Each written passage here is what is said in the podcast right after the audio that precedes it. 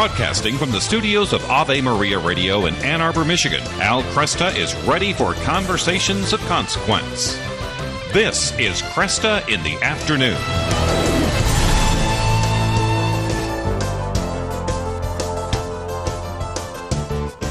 And a good afternoon to you all. Merry Christmas. Hope you all had a very wonderful Christmas day yesterday. It's always one of my favorite days of the year. I remember uh, growing up, my mom actually had a rule on Christmas. Nobody was allowed to change out of their PJs because it was supposed to be a, com- a day of complete peace and relaxation. And one year, some of our younger cousins were going sledding. We actually had a white Christmas that year. And uh, my younger siblings, siblings wanted to go with it, sledding with their cousins. And so we uh, put our snow pants on over our PJs and went sledding and then came back and stayed, still stayed in our PJs the whole day.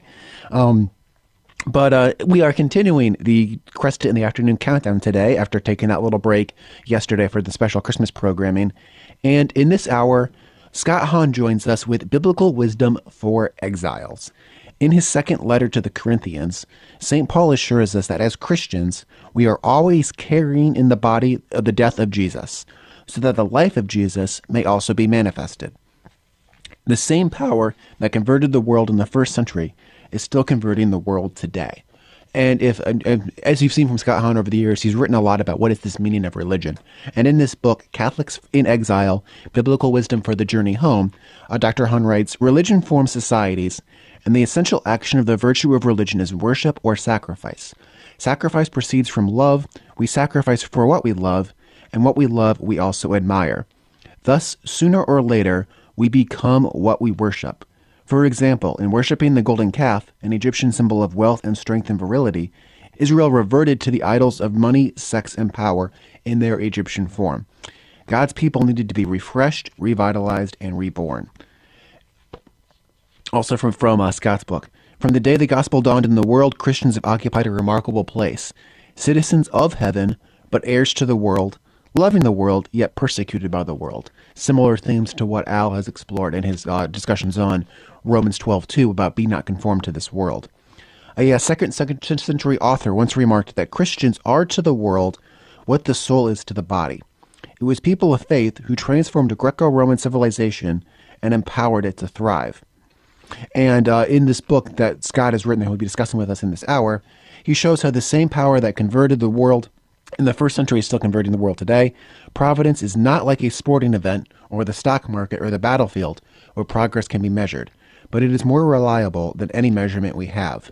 And so uh, at number 14 in the countdown, Scott Hahn joining us. Scott's the author of more than 40 books, including this book, uh, Catholics in Exile Biblical Wisdom for the Journey Home. He's also Father Michael Scanlon Professor in Biblical Theology and New Evangelization at the Franciscan University of Steubenville, where he has taught since 1990. Dr. Hahn's the founder and president of the St. Paul Center, an apostolate dedicated to teaching Catholics to read Scripture from the heart of the Church. You can learn more about his work at stpaulcenter.com. And then in the next hour, we uh, it's a little bit of a different. One of the fun things about this countdown is the amount of variety you get even in a single day. And so we go from this biblical wisdom to looking at somebody who certainly considered the Bible but would have interpreted it differently than most, and that's Mark Twain. Uh, few authors are more distinctly American than Mark Twain.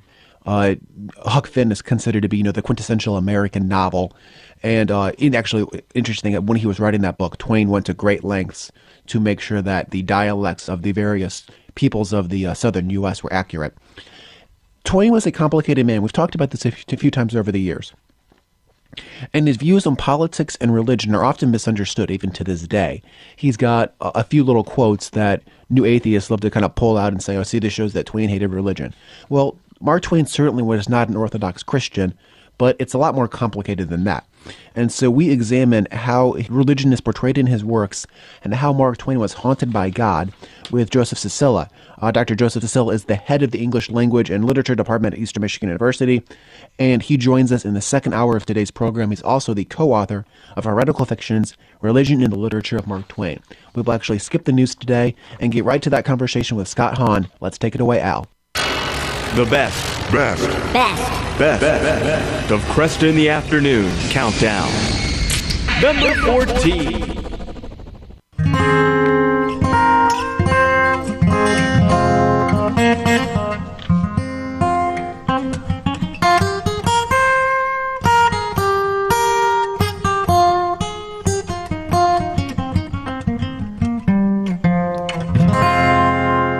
Good afternoon. I'm Al Kresta.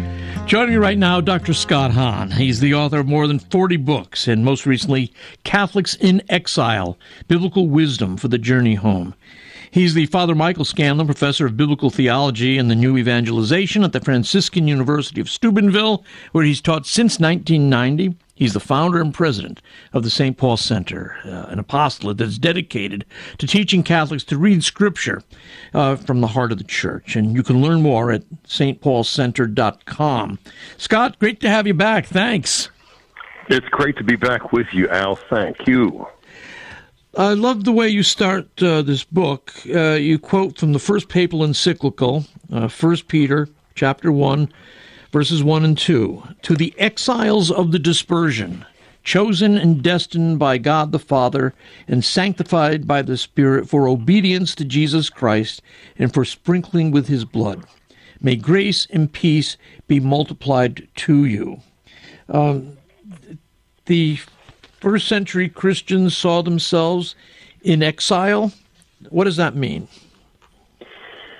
Well, it's spelled out for us in what really is the foundational text from Scripture for our book, Catholics in Exile. We take our bearings from Hebrews 11, which is known as the Hall of Faith. Mm-hmm. You know, beginning with uh, the earliest witnesses to faith, Abel himself, as well as uh, Noah, perhaps most notably Abraham. And, you know, we associate Abraham with his faith as a spiritual father, but also his, uh, his seeking out a promised land. And it's so tempting to reduce that promise to that slice of geography in Palestine, yep. whatever you call it, you know, and it's roughly the size of New Jersey uh, maybe a little bit bigger. But the fact is, Abraham understood that when he set out in his old age for that land, it was really a land that was meant to be a homeland of sorts, but also a kind of geographical sign that pointed to the ultimate homeland, which alone is heaven. And, you know, you might think, well, that's a Christian reading of the Old Testament. But what you discover as you work through the law and the prophets you discover that already in the Second Temple period, long before the incarnation of Christ, this was a strong awareness that grew even stronger precisely because the people of God were in exile for centuries. And so the Old Testament, as you know, it, it, it feels like a story in search of an ending with the people of God right. dispersed. Yeah. But the New Testament, as you just quoted from First Peter, you know, it, it, it's almost unintelligible apart from the Old. And so you have something more than a mashup. You really have promises that are fulfilled, but the fulfillment is almost always something that exceeds the, the highest hopes of the ordinary Hebrews. But the men of faith are described in Hebrews 11, the Hall of Faith. You know, even Abraham, what do we read in verse 10? He looked forward to the city which has foundations whose builder and maker is God. Yeah. And it goes on to describe others who died in faith, not having received what was promised. But even when they are in the promised land, they're longing for something greater. In verse 16, but as it is, they desire a better country. Right. Why? Because they're just discontent? You know, they're hard to please? No, because they realize that what God was really primarily ordering our lives to is they desire a better country that is a heavenly one.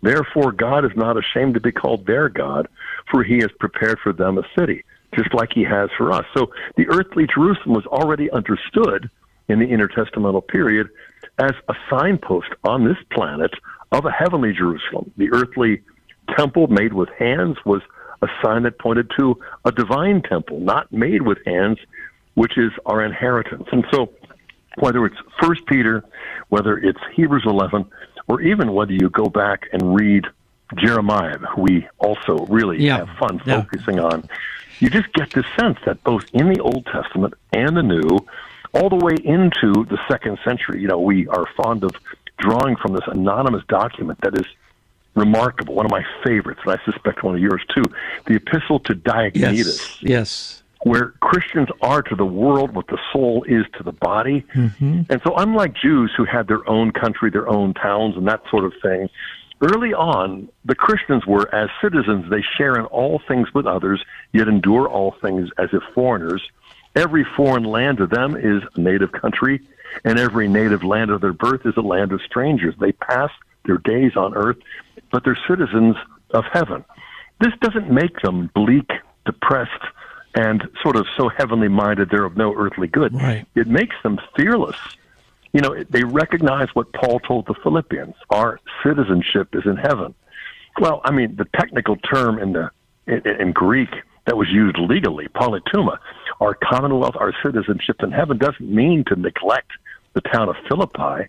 No, we've got dual citizenship, but one is much higher and holier than the other, and so you coordinate your activities accordingly. Yeah, and and again uh, from Jeremiah, the the picture you get there of those in exile, they are not moping around in Babylon waiting for good things to happen. They're they're there being fruitful. They're participating. They are a source of blessing, even for the captives, uh, even for the captors.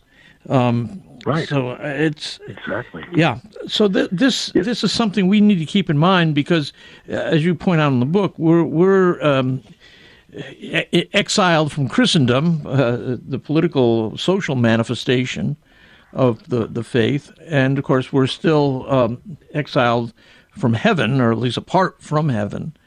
Um, do you?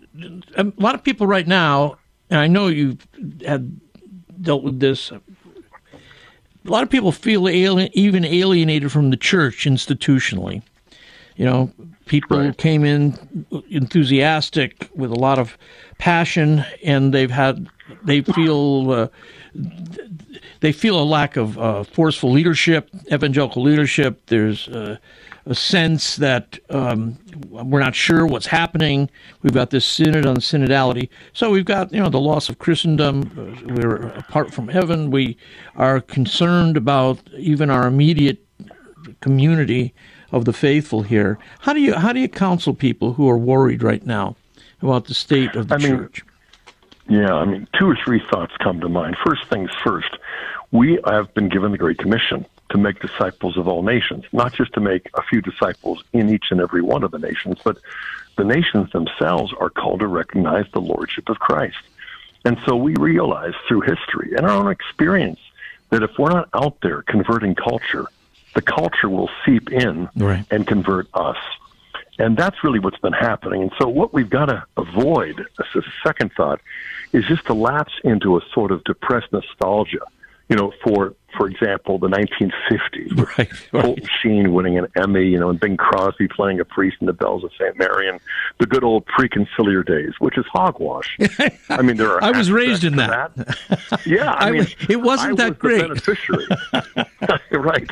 You know, the other tendency, as you just uh, alluded to, you know, a third point would be if only we could go back to the age of medieval Christendom. Yeah. For example, in the 12th and 13th centuries, with you know the King of France, Saint Louis, or Innocent III, and the Fourth Lateran Council, and you know we have Saint Bonaventure and Saint Thomas Aquinas, and the glory days. But I mean, anyone back then who was a saint would have told us just point blank, we're not home. Christendom is not home. Right. Christendom gets us back to the first point. We want to make disciples of all nations. We want to convert our culture, lest it kind of pervert us. You know, but even then, I mean, if we had been standing in the middle of the temple of Jerusalem on the Passover, the faithful back then, like the saints in the 13th century, would say, hey, none of us are home yet. We want to get to the home of the Father. We want to see the face of the Father. And only when we pass from a state of grace to a state of glory. And until then, we're going to mourn this false freedom that represents our proclivity to sin and to betray our Savior. You know, and so we do finally have hope. And again, and I, I would say, just like it was in the second century when the epistle to Diognetus was, was written and sent, there really is a quality of, uh, of fearlessness and hope that the more we cultivate a life of prayer and interiority, the more, as St. Catherine of Siena would say, on the way to heaven is heaven Yeah. because Christ dwells in us. The power of the Holy Spirit is active in us.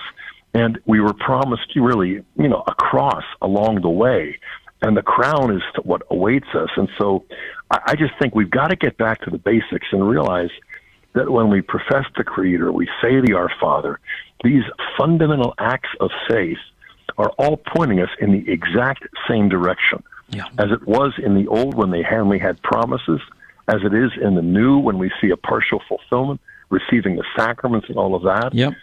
You know, I, I come back to a book that I wrote about four years ago, and as I was com- as I was completing it, I, I entered into a friendship with uh, Brandon McGinley. He became an editor and a conversation partner. It was called the First Society.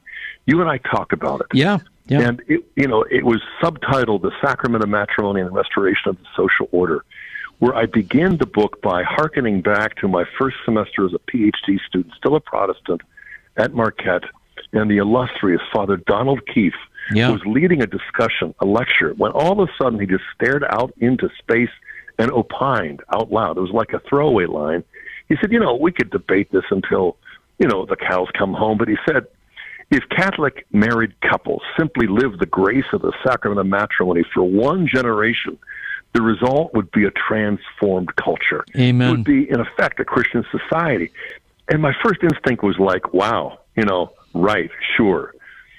And then I, I just thought about it, and it felt like on the back of my retina, this laser beam landed, and I thought, this guy's right. You know, more than the politicians and the promises they make, it really is the husbands and wives who become fathers and mothers, and whether they keep their promises and vows or not, because this is where the covenant resides. And so, from the bottom up, we can do a whole lot, in spite of the fact that we face a whole lot of corruption. You know, I was rereading the book just a couple of weeks ago when I was handing it off to some friends, and it just struck me that we live, we think of people who strive to be virtuous and how they find themselves afraid of their government leaders and even their priestly clergy. Well, that's the Holy Family in Bethlehem. That's us in the 21st century as much as it was them back in the first. Scott, hold it there. Got to take a break and come back. Um, my guest, Dr. Scott Hahn, talking about the experience of being exiles. Uh, the book is Catholics in Exile Biblical Wisdom for the Journey Home. It's, of course, available in the online bookstore, and we'll be right back.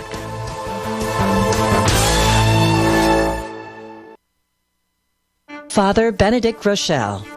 Some great people have shown respect for God. Can I read you a little quotation from Albert Einstein, who many times showed a great respect for religion and was one of the great admirers of Pope Pius XII for his stand against the Holocaust during the Second World War. Einstein wrote, The fairest thing we can experience is the mysterious is the fundamental emotion that stands at the cradle of all true art and science. A knowledge of the existence of something we can't penetrate, of the manifestations of the profoundest reason and the most radiant beauty, which are only accessible to our minds in the most elementary form.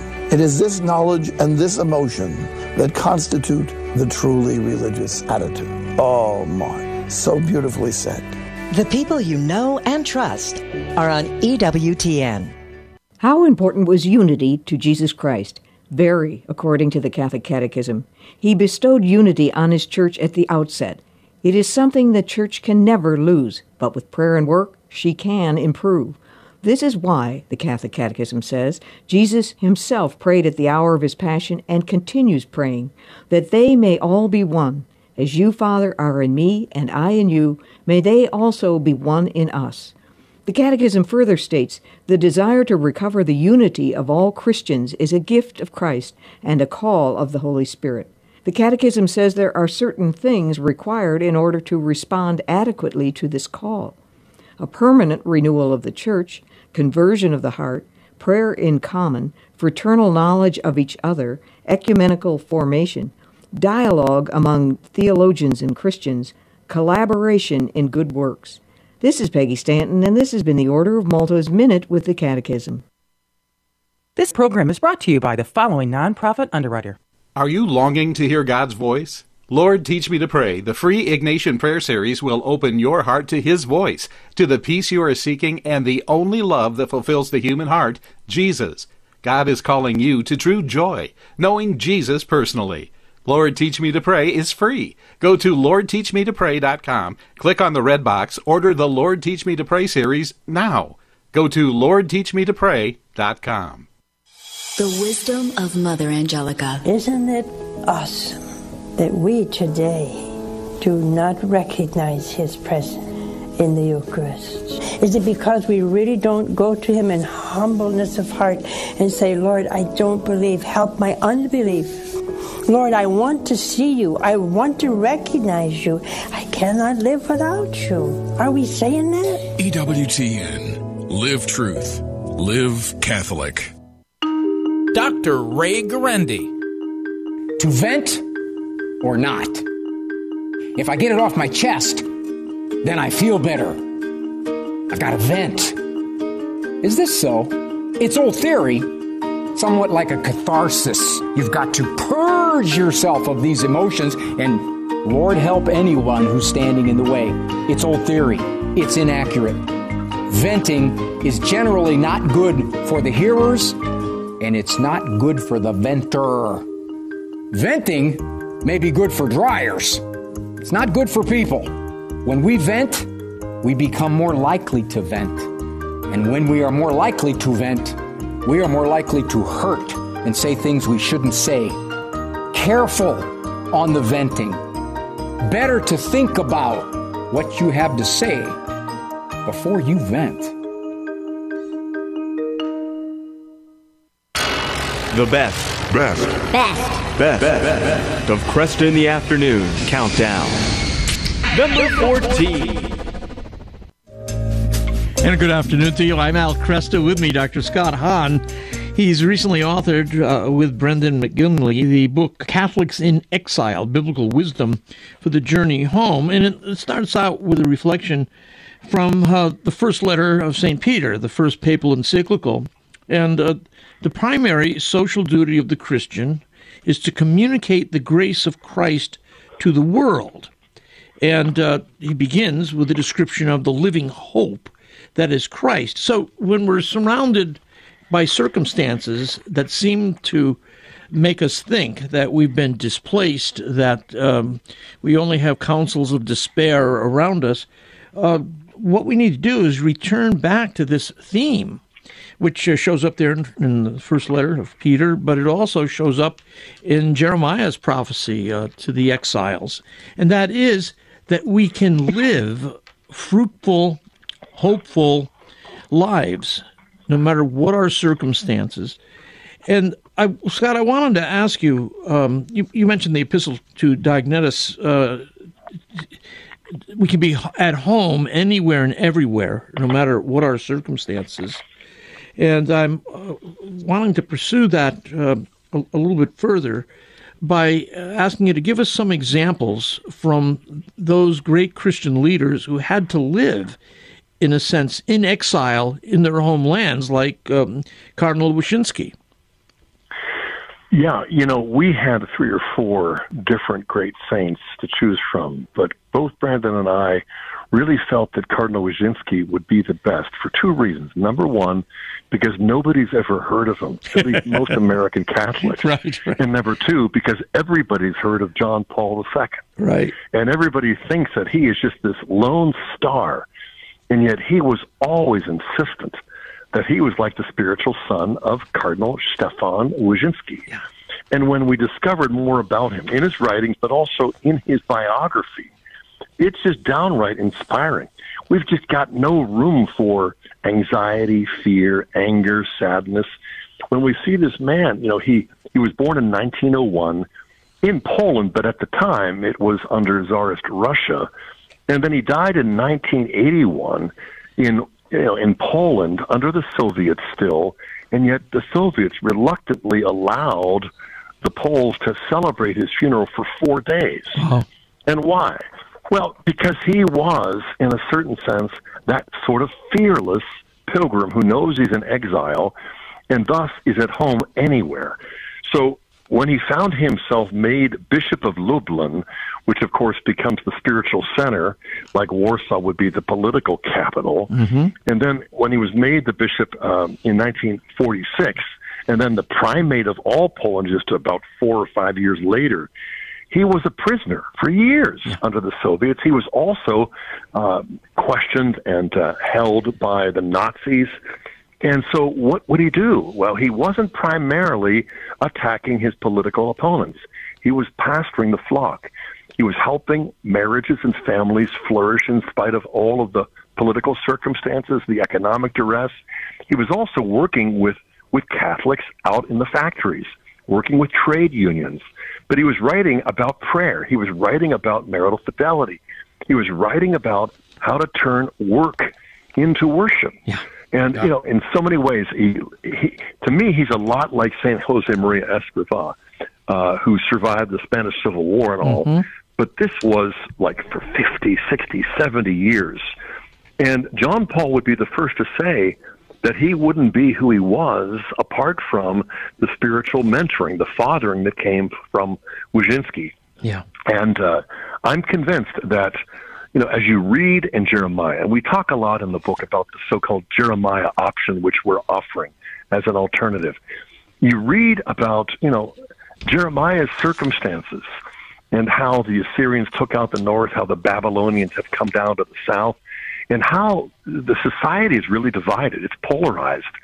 You know, in Jeremiah 24, you've got the parable of the basket of good figs and rotten right. figs. Mm-hmm.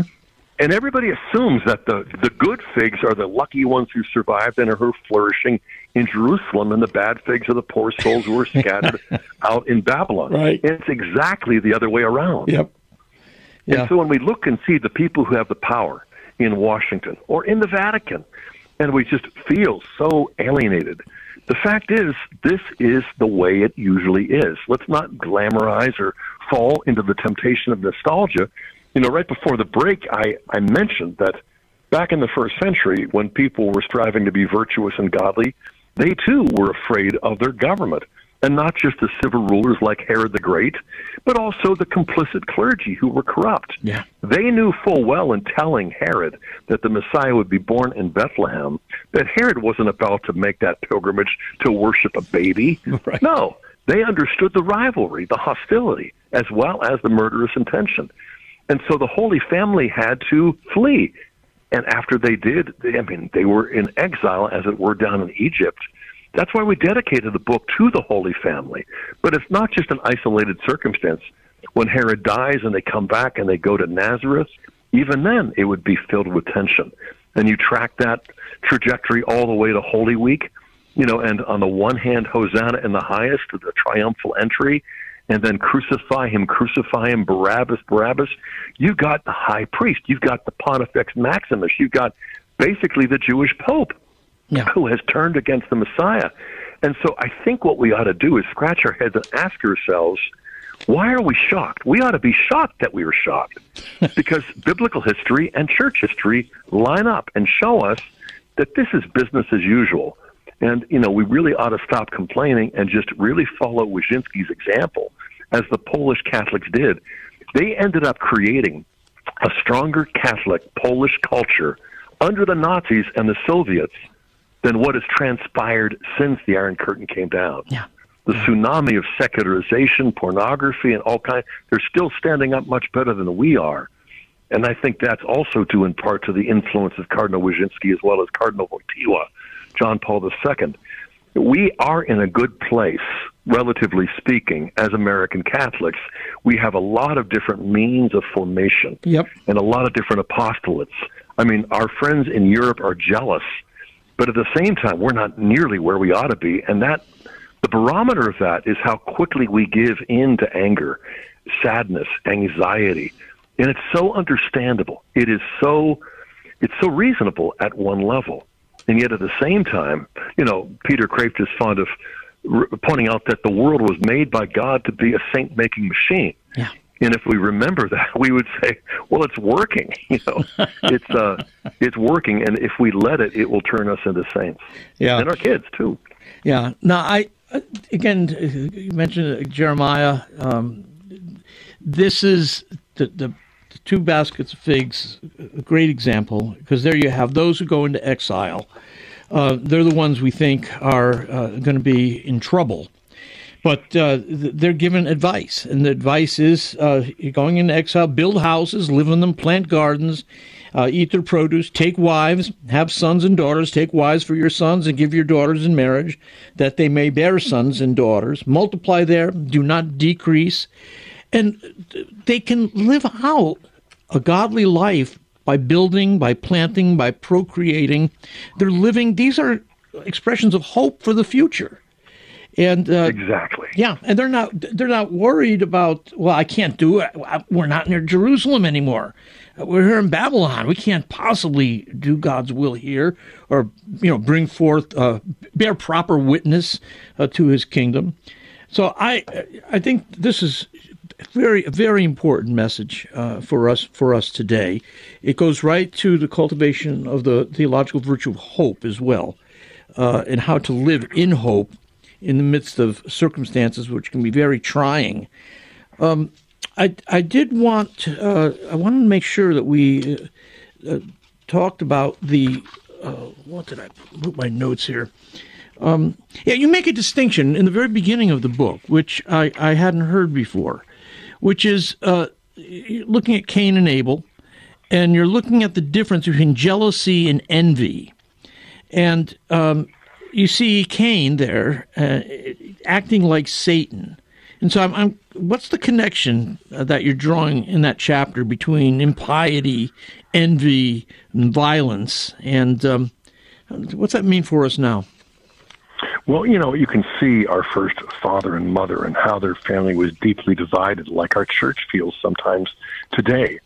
And then, you know, three thoughts. First of all, you have fratricide. Cain kills Abel. Mm-hmm. And why? Abel didn't do anything to him. He just made him look bad. But he didn't even do that. He just offered an acceptable sacrifice of the firstlings of his flocks and herds. Whereas Cain offers fruit. It's not the first fruit. It's not the best. Why give the best to God? You save the best for yourself. right. And so even at that point, God would still give Cain a chance. You can come back to me. You can offer an acceptable sacrifice but the only sacrifice that proved to be acceptable to Cain was to offer his brother to kill him mm. instead. And so what you begin to sense is that this is not jealousy. Jealousy would have said, hey, brother, let's make an exchange so that I can get something that I could offer God as an acceptable sacrifice like you did. Envy is resentment. Yeah. The confusion between these two terms is practically universal in America today. Jealousy is usually bad, but it can be good for either Lord your God, I'm a jealous God. So when you want something that is rightly yours, there's nothing wrong with being jealous for it. Envy is only and always evil. In fact, it's one of the seven deadly sins. And in Wisdom 224, we discover that identifies the prideful motive of the devil in taking us out. He's not going to end up happier in hell because we're there with him. Right. Misery loves company, but it doesn't make it any less miserable. So envy is really, in a certain sense, rejoicing at the misfortune of others or a resentment of their advantages. And so when God speaks to Cain about killing his brother and says, You're basically going to be a sojourner, you know, what does Cain say? My punishment is greater than I can bear. In other words, God, there's a serious injustice that's been committed here t- today, and it's against me. Yeah. I'm the victim. Right. You know, it's not right. Cain who I killed, it's me who's punished with a difficult life. And so, this idea of claiming victim status and empowerment through victimhood, you begin to get a sense of satanic psychology that psychologists today haven't even noticed yet, even though it's practically institutionalized and systemic. Yeah. I mean, we really do have institutionalized envy in so many parts of our country and even in the church. Yeah. And I'll tell you, uh, God's words to Cain says, Why are you angry? Why is your countenance fallen? If you do well, will you not be accepted? And if you do not do well, sin is lurking at the door. Its desire is for you, but you must master it. As you're right, God's trying to show Cain that it's what he himself does and not what Abel does in comparison that matters. Scott, we'll be right back. Kresta in the Afternoon is underwritten by the following nonprofit organization Real Estate for Life. Buying or selling your home or business property? Real Estate for Life can connect you with one of 1,400 pro life real estate agents around the world. When Real Estate for Life receives a referral fee, they donate 70% to Ave Maria Radio and Human Life International. More information at realestateforlife.org or 877 Life US 1. That's realestateforlife.org. The Catechism defines evangelization as the proclamation of Christ and His gospel by word and the testimony of life in fulfillment of Christ's command. But what does that look like in real life? It looks like the St. Paul Evangelization volunteers out on the street, sharing the good news with people in a non confrontational way, handing out free sacramentals, listening to them, praying for them, teaching them, planting seeds, and letting the Holy Spirit make them grow. Visit streetevangelization.com and learn more so you can get involved in real life evangelization. Catholic Connection with Teresa Tomeo. There's so many issues that need to be discussed when we're looking at this continuing problem of mass shootings. At the heart of it is what's going on with the human person, though. Father John Riccardo brings up deaths of despair in great detail in his beautiful Rescue Project series, where so many young people now, or with that survey pre COVID, were talking about how desperate they felt, how lonely they felt, how isolated they felt how suicidal they felt. And then we had a recent survey come out from the CDC looking at a similar case with young girls. And this feeling of desperation and loneliness that despite everything they had access to and what they could do with their bodies, this so called freedom, the world's version of freedom that's shoved down our throats every single day, they're still not happy. Catholic Connections, Teresa Tomeo. Weekdays, 9 a.m. Eastern on EWTN Radio. Father Benedict Groeschel. I often go back to my childhood. In church, we love to be reverent to Christ present in the Eucharist, to Christ on the cross. But I was also impressed by the reverence of my friends in the Salvation Army. They had a little band. And I used to walk past the band on Sunday morning on my way to church. And I was just a child. But I said, you know, they're trying to pray to God. They're showing reverence to God. All this was reverence. Now what do I see? I hear one irreverence after another. And week after week, month after month, the media churns out things that make fun of religion in general and make fun of Christianity in particular, and particularly make fun of the Catholic Church. No class. Absolutely no class. EWTN. Live truth. Live Catholic. Christ is the answer with Father John Riccardo. I tell oftentimes an experience that I had at Divine Child when I was a young priest, one year ordained. First time I ever really saw the power of the Blessed Sacrament. And we simply exposed the Blessed Sacrament at the end of Mass one night. I encouraged people. I said, you know what, we'd been in the habit of praying over people after Mass. I said, we're not going to do that this week. I'm just going to invite people to come on up and pray if they want to pray. And I put the Blessed Sacrament on the altar. I kneel down. As I kneel down, the church is in the sanctuary, the whole church. And as I'm looking at this, and I'm looking at the people there, and I'm looking at Jesus under the appearance of bread there, I saw the Lord standing on the altar. And he's just standing there looking out at all the people. And then at a certain point, he turned towards me and he just bowed. And he says, Don't you see how easy this is? You don't have to do anything. You just have to put me out. You put me out, and I will work.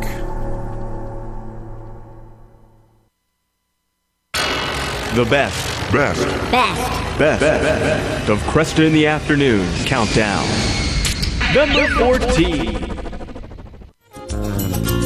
Good afternoon. I'm Al Kresta. With me, Dr. Scott Hahn. Catholics in Exile Biblical Wisdom for the Journey Home.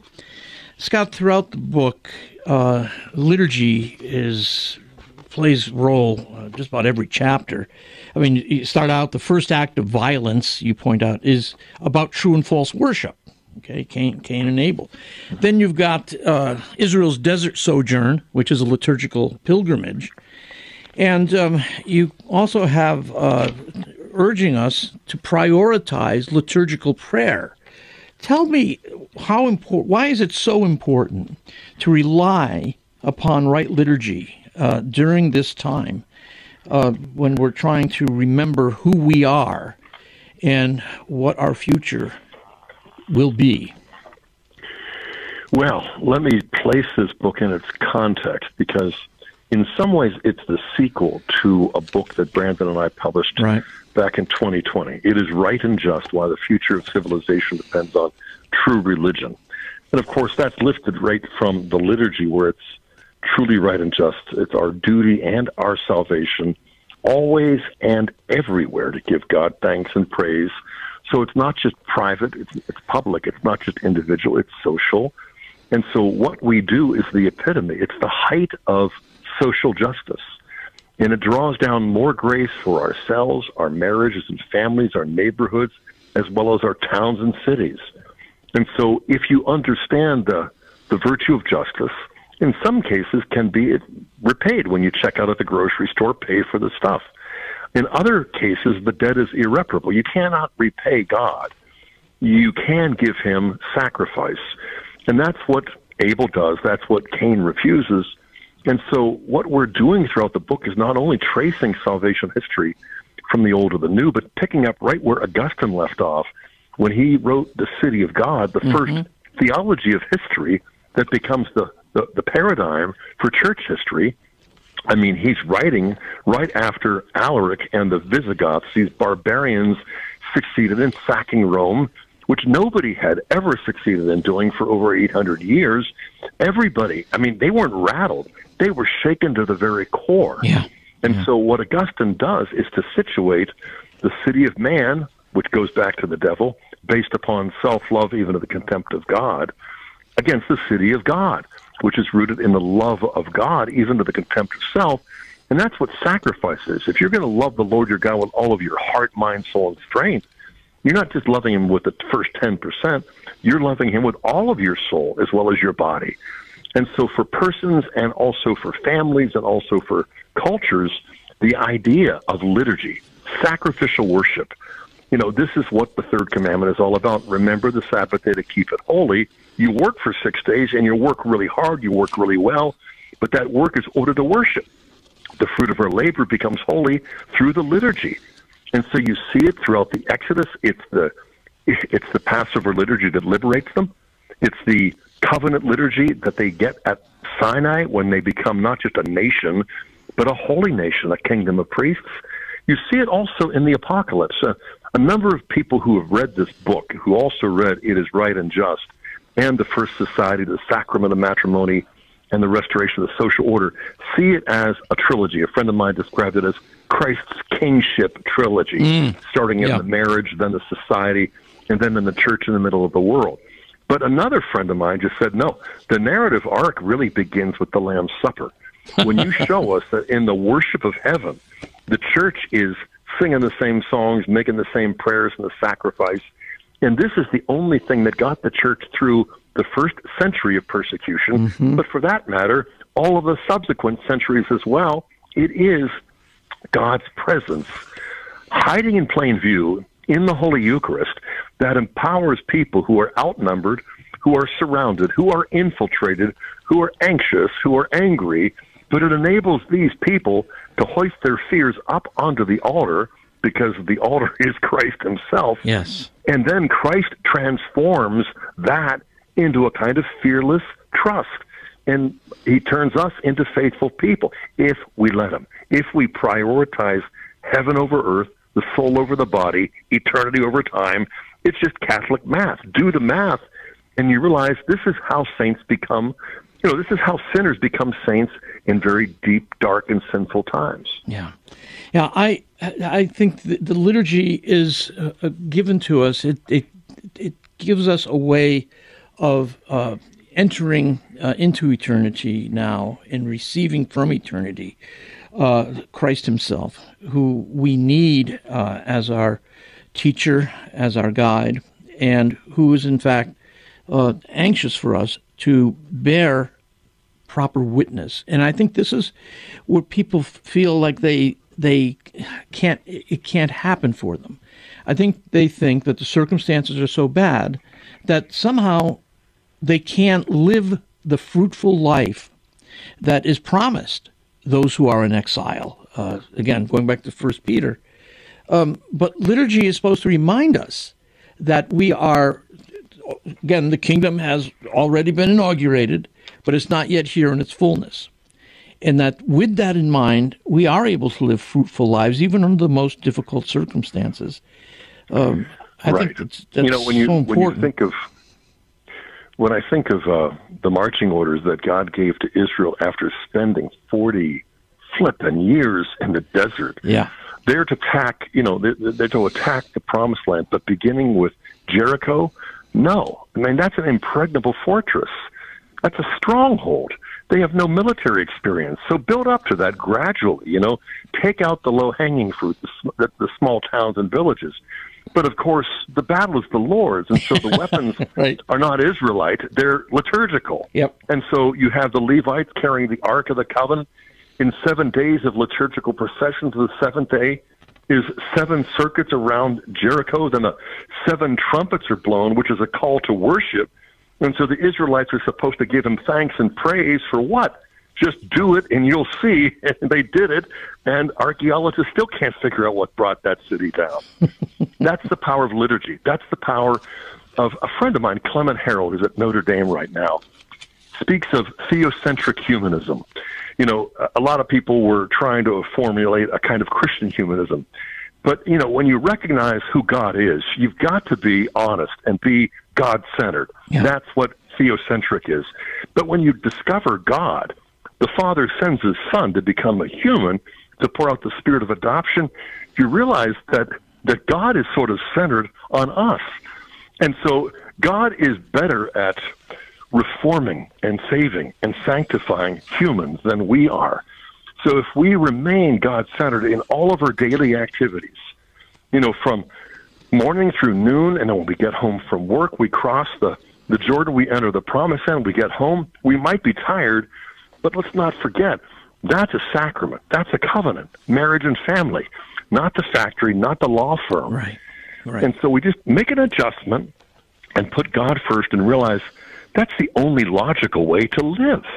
Anything else would just be unreasonable and illogical. And so, you know, it was Frank Sheed who drew that correlation between sanctity and sanity. Yes. And the converse, of course, is a lack of sanctity creates a kind of cultural insanity. Insanity, yeah. We're not that far off, yeah. Talk to us about how, in a practical way, we should understand and practice Sunday observance.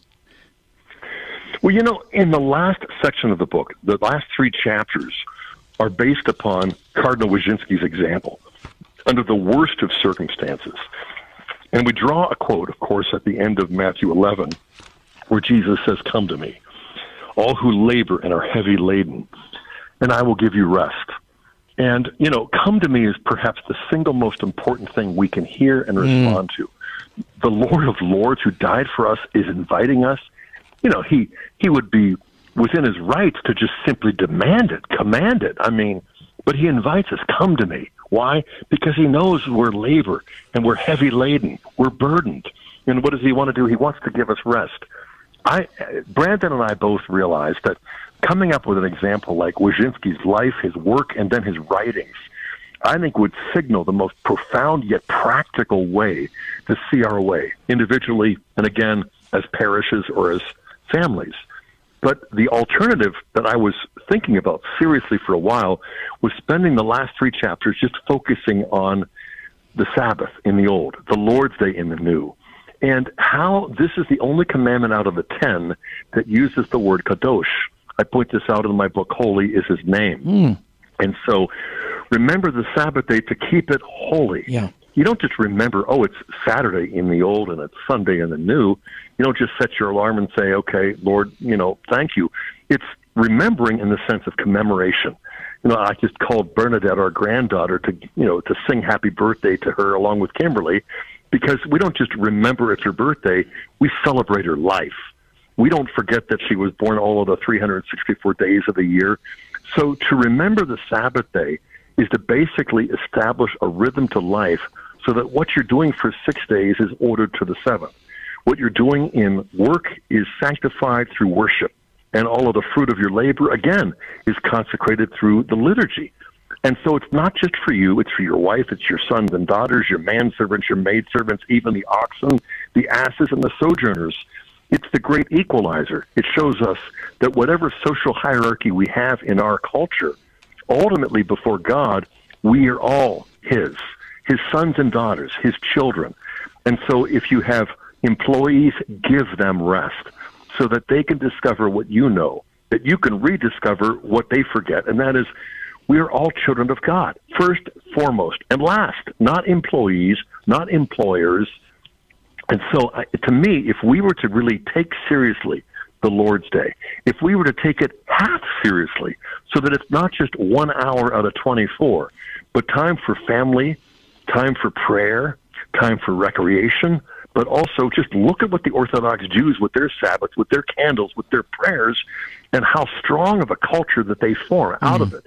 And I would say, as Catholic Christians, we're not going to end up forming something less strong.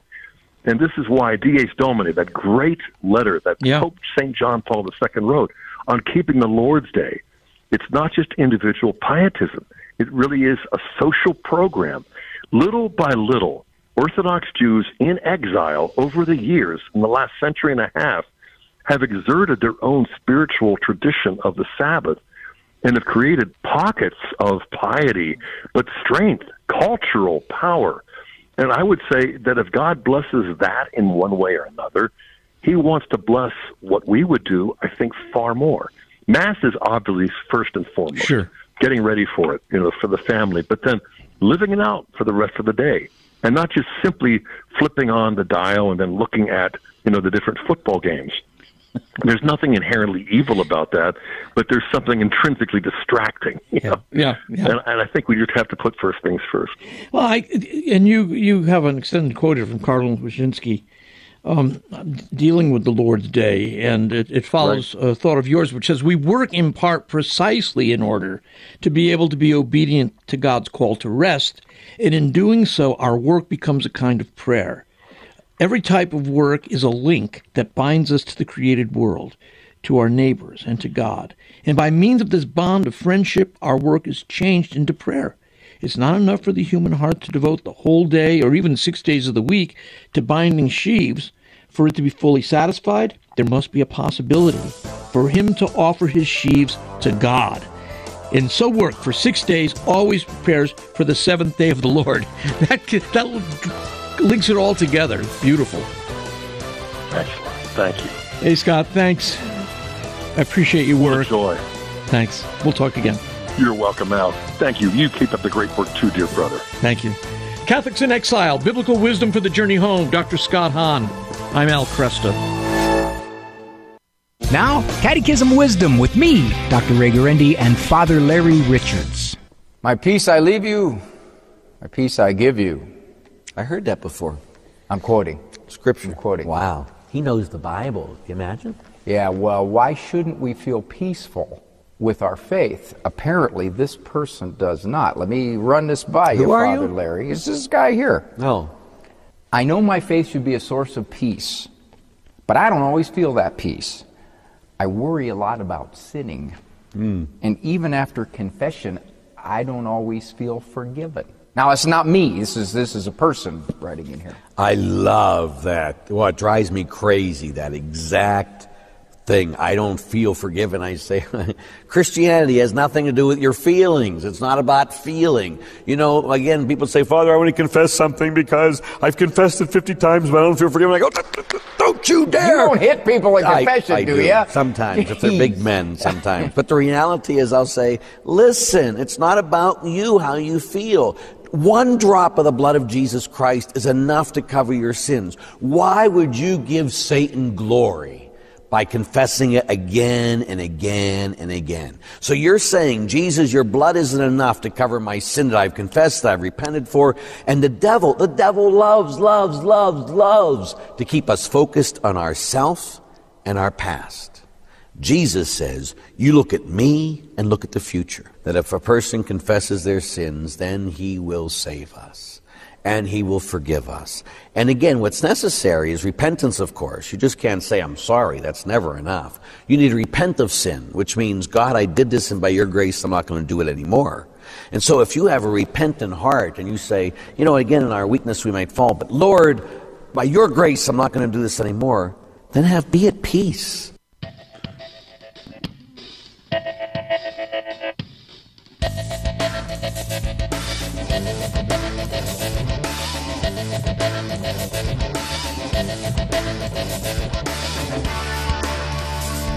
Thank you for being with us over that last hour. Hope you enjoyed that conversation with Scott Hahn.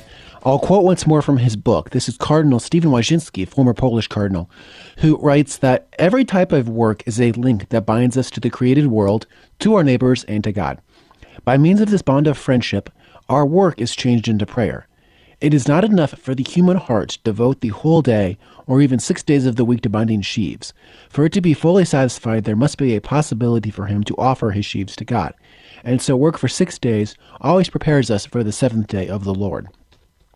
Uh, Scott's book, Catholic in Exile Biblical Wisdom for the Journey Home, is available in the online store at AveMariaRadio.net, along with several of his other books. And in the next hour, we'll go a different direction. Number 13 in the countdown How Mark Twain Was Haunted by God. Joseph Csicsila is going to be joining us. He's the author of Heretical Fictions Religion and the Literature of Mark Twain. Uh, few authors are more distinctly American than Mark Twain. He's a complicated man with a lot of complicated views on politics, religion, and others. And although he would not have considered himself at the time of his death a uh, Orthodox Christian, still certainly a man who uh, was highly influenced by religion in his works. We'll explore that with Joseph Csicsila in the next hour as we continue this 2023 Kresta in the Afternoon Countdown.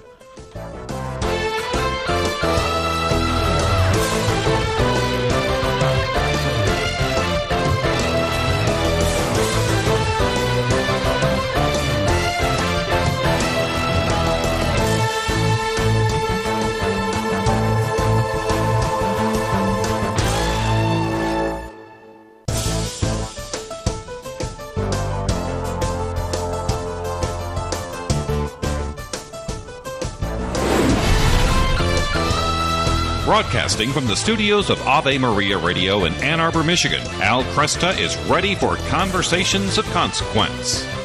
This is Kresta in the Afternoon.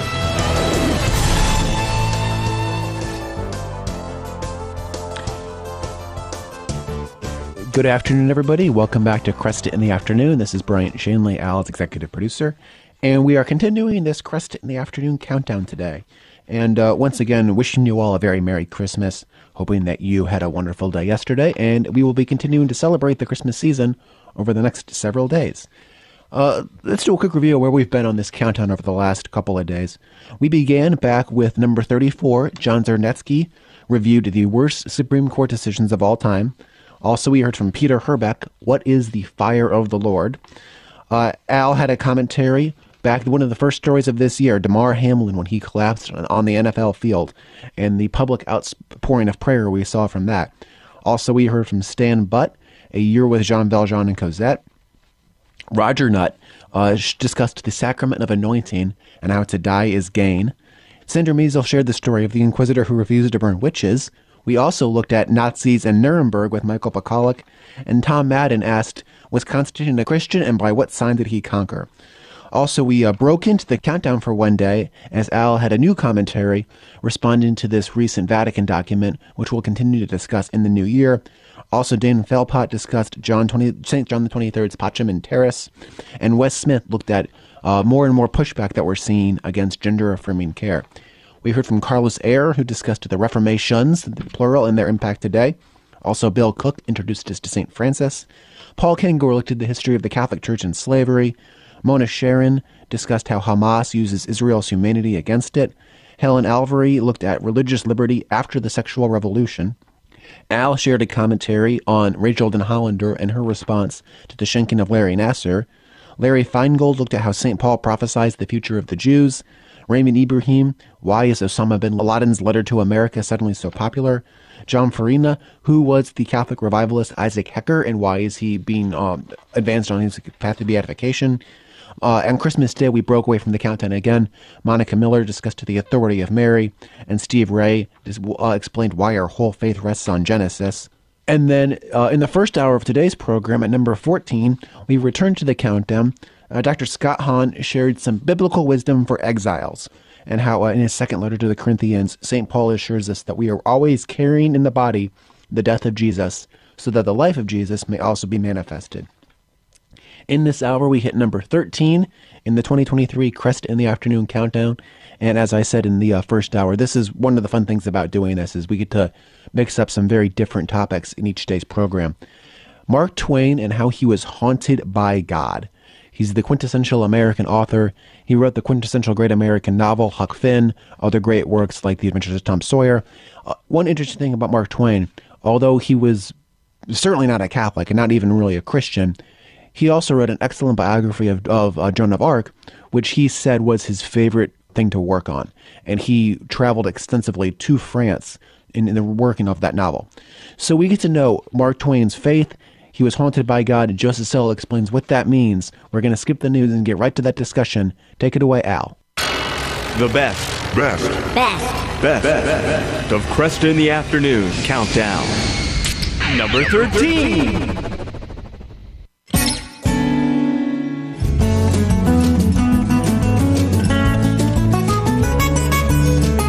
Good afternoon. I'm Al Kresta. Few authors are more distinctly American than Mark Twain.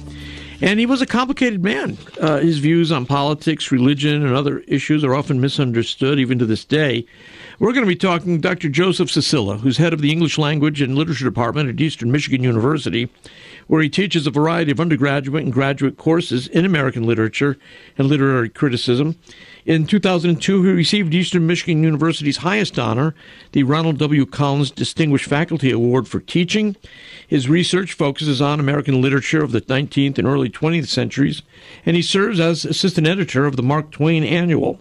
He's co author of Heretical Fictions Religion in the Literature of Mark Twain. Joe, it's good to see you again. It's good to see you. Yeah. Thanks. Uh, let's, first of all, let's take the basic thing. Uh, this will get us into the river too. Why? Why is his name Samuel Clemens? Why do we call him Mark Twain? Uh, so this is a point of uh, uh, argument within Twain studies. Uh, he claimed that he borrowed it from a another steamboat pilot who also happened to write. When that person passed in, I think, 1862 or something like that, Twain is out in Nevada at this time. he started to sign his work as Mark Twain. And uh, the, the, the explanation that most people uh, give for this is that uh, Mark Twain is a steamboatsman call Yeah. for two fathoms of, water. And you need two fathoms, 12 feet of water for uh, a steamboat to navigate a river. And so when you're moving into safe water, you, you hear steamboatmen uh, uh, cry, Mark Twain. Mark Twain. Okay. Uh, but it works the other way too. If you're getting into the shallows uh, and you hear Mark Twain, uh, it's it's dangerous. Okay. And so it works both ways. But um, a biography uh, published uh, in the last year or two uh, makes the argument that uh, it actually comes from uh, his bar days out in Nevada. Uh, you would go into a, a, a, a bar and he would order a double, and um, you, he would buy it on credit. And uh, as he was leaving, he would uh, tell the bartender to Mark Twain, you know, two strokes of the chalk. Um, so uh, I find that I, I, act, I always dismiss the uh, the bar uh, explanation because it uh, it seems so um, natural that the, the steamboat one would make sense, but. Uh, but I'm, I'm persuaded that it's probably the bar, and that he uh, he whitewashed the source as he um, became more and more As we came respectable. Yeah, right, right. Uh, let's talk about his upbringing. Um, What kind of uh, family? Uh, he was born, he was the sixth of seven kids born uh, in the Missouri frontier, uh, Florida, Missouri, which is about 30, 40 miles off the river. Um, his father was a lawyer, a judge, um, and a tireless uh, sort of speculator. Um, always, uh, always chased money in ways that uh, Twain himself uh, and his and his oldest brother would over the course of their career. Uh, when he was about nine, uh, ten years old, uh, his father moved the family to Hannibal, which is right on the river. Uh, set up a shop, um, but was never quite the success that he had hoped for himself. Uh, Twain's father. Um, so uh, yeah, so uh, lived on the American frontier. His mom. His mom, uh, just a, a typical uh, frontier housewife, uh, taking care of seven kids. Were they active churchgoers or they Christians? were. Yeah, uh, the father was something of a skeptic. Okay. Um, there were two Presbyterian congregations in Hannibal. Uh, the mother belonged to the more conservative, the more strict. And so that was his catechism. Uh, uh, you see this a little bit in uh, Tom Sawyer, for example, going to uh, church on Sunday, and that was that was his um, that was his introduction to Christianity. In when he um, when does he leave the family? So the the dad dies um, when he is uh, twelve or thirteen, and so at this point he's uh, he's taken out of school. Uh, he goes to work for his oldest brother, who's uh, about ten years older than him. Okay. And uh, his brother runs a newspaper, and so Twain's uh, Twain's job is to set type, uh, and he's a he's just the uh, the all around handy person in the uh, in the newspaper office. Uh, he eventually leaves uh, Missouri and uh, travels through New York and Washington D.C. as a teenager, as a as an itinerant um, newspaper worker. How's he?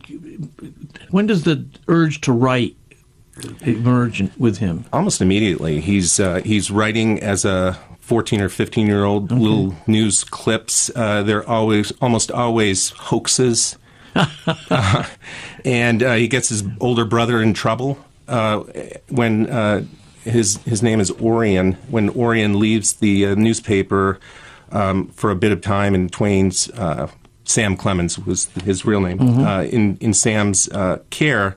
Um, he wrote some things that got some people really, really mad. So it's he's he's doing it almost from the beginning. Yeah. yeah.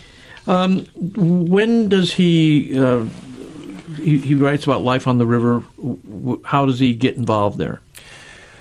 So he um, he had plans uh, to travel to South uh, America in the late 1850s. So he's born 1835. Uh, so in the years leading up to the American Civil War, um, he decides he's going to go chase a, a dream in South America. Okay. Uh, while he's traveling from the Midwest down to St. Louis, um, he does this on a steamboat and actually falls in love with the the river. And he is able to convince uh, a pilot on the river to take him in as an apprentice. Yeah. And uh, he learns the river under this individual. His name is Horace Bixby. and he spends uh, a good, good bit of time learning the river. Uh, he, he describes so uh, learning the river was just not getting from one city to the next. The the Mississippi River before the Army uh, engineers went down and put in the levees was always shifting, and so there were channels, and the channels would shift. Oh. And um, it's like navigating a hallway uh, in the middle of the night uh, with uh, with the lights off. Is the way that he would describe Yeah. it. And so most of us can do that, and he, he learned to do that. Uh, the problem is when someone leaves a basket of clothes in the hallway, uh, Yeah. or a table, you move a table uh, that you forgot about, uh, that causes real problems. Yeah, yeah. So he's um, he uh, he becomes a steamboat pilot. Uh, it is a prestigious occupation in the Hmm. mid 19th century. Makes a lot of money. I think the analogy would be like an airline pilot these Oh, days, okay. right? Got to travel quite a bit. Then the Civil War came along and shut down all steamboat traffic on the river, and uh, his his dream um, of of the career as a steamboat pilot came to an end. What does he do uh, in the war? Um, so, uh, Missouri is a border state. Um, it uh, it allowed slavery, but it never f- uh, fully or formally uh, came in on the side of the Confederacy. Uh, so, uh, folks uh, organized, young men organized uh, militias, uh, either for the Confederacy or the uh, the Union. He and a bunch of friends uh, organized uh, a, a little militia for the Confederacy and they went out with very romantic ideas about war. Yeah. Uh, and about two weeks in, someone shot at them, and they all scattered. uh, his his older brother Orion again uh, is um, is uh, his newspaper was uh, supported the Lincoln campaign. Okay. And so, as a result, when Lincoln was uh, elected, uh, his brother was uh, offered a, a, job out in the Nevada Territory to serve under the uh, uh, the territory secretary. Okay. And so Twain followed his uh, brother out west in 1861. Is that where his writing career begins? It is. Yeah. Yeah. So he um, very quickly figures out that there's not much to do uh, with his brother in Nevada. Uh, he tries um, uh, mining just a little bit. this is the the big silver lode of the mid 19th okay. century. Uh, doesn't uh, experience much success with that, um, but he uh, does. He does experience success with writing, and he joined the staff of the Territorial Enterprise um, newspaper. yeah, newspaper, yeah. and it it had a staff of really remarkable men, men who were principled, men who um, could write, uh, men who were really funny, um, and men who were committed to the idea of justice. And this shaped him uh, wow. uh, as a as a young thinker, a young uh, writer. Yeah. So he, he um, I mean, he, because of his humor, sometimes you think that maybe he doesn't, he isn't committed uh, to a, uh, a life of virtue like that. Yeah. Um, but not so. No, he uh, at at at bottom, uh, Twain, uh, one of his um, obsessions is is justice, yeah. and you see that begin to inform the way that he deals with race, for example, uh, later in his career. Success comes to him how old?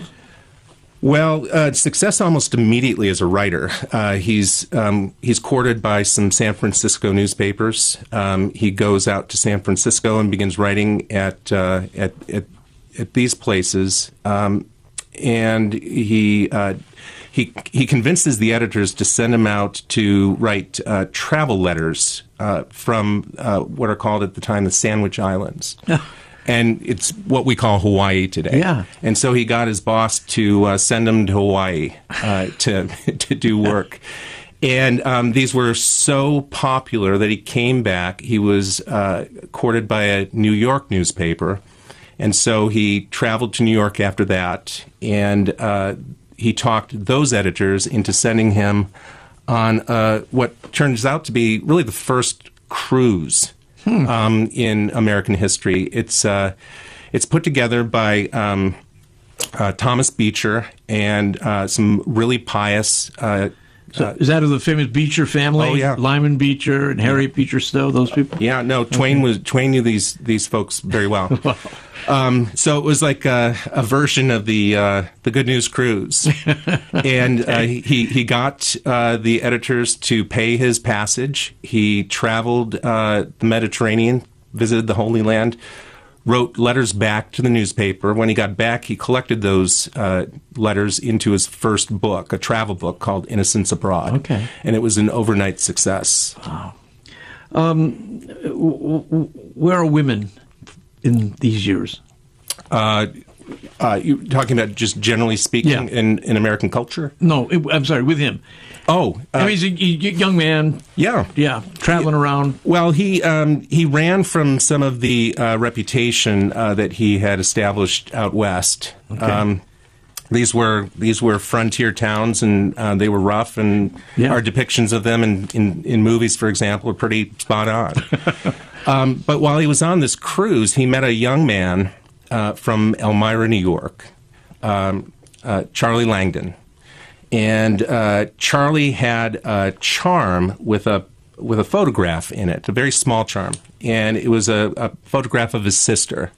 And uh, Twain uh, recounts that he fell in love with the picture immediately. Wow. and he spent uh, the next uh, set of uh, months uh, trying to convince, once they returned, trying to convince Charlie to invite him to Elmira, New York, which is in upstate. And uh, he would spend the next uh, year or two trying to convince the parents uh, uh, to to let him have access to the daughter. Oh, hold it there. We'll come back and okay. pick up conversation. Uh, my guest, uh, Dr. Joseph Csicsila, uh, taking us on a tour of the life of Mark Twain.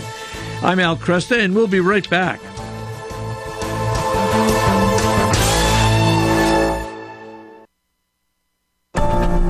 Christ is the answer with Father John Riccardo. I repeat, I'm sure ad nauseum to the guys who are here, a line from Pope Benedict Emeritus now, who used to say over and over again to be a Christian is not the result of an ethical choice, but the result of an event an encounter, a meeting with the living God in the person of Jesus Christ. This and nothing less is what it means to be a Christian. So we said the new evangelization is new in ardor. That's a kind of old fashioned word. What in the world is ardor? Ardor is zeal, fervor, passion. Are you passionate about Jesus? Passionate about Jesus? Are you zealous for Jesus? Are you fervent for Jesus? Are we fervent for the gospel? Are we passionate about helping this world come to know him? Dr. Ray Guarendi. Most experts don't think like you do. Go to the computer, type in child, self esteem, search. Last time I looked, 31 million options. The experts believe self esteem is the preeminent moral virtue. Type in child, humility, search. Crickets. Why? When was the last time you heard a secular expert talk about humility?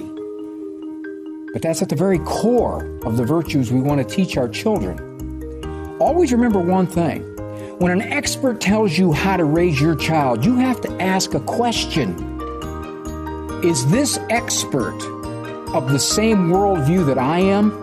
Does he or she value the same virtues I want to impart to my children?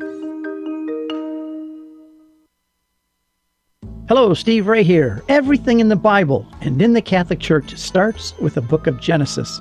It reveals to us God's plan for mankind. Yet Genesis can be daunting, especially given the scientific discoveries of the last few centuries.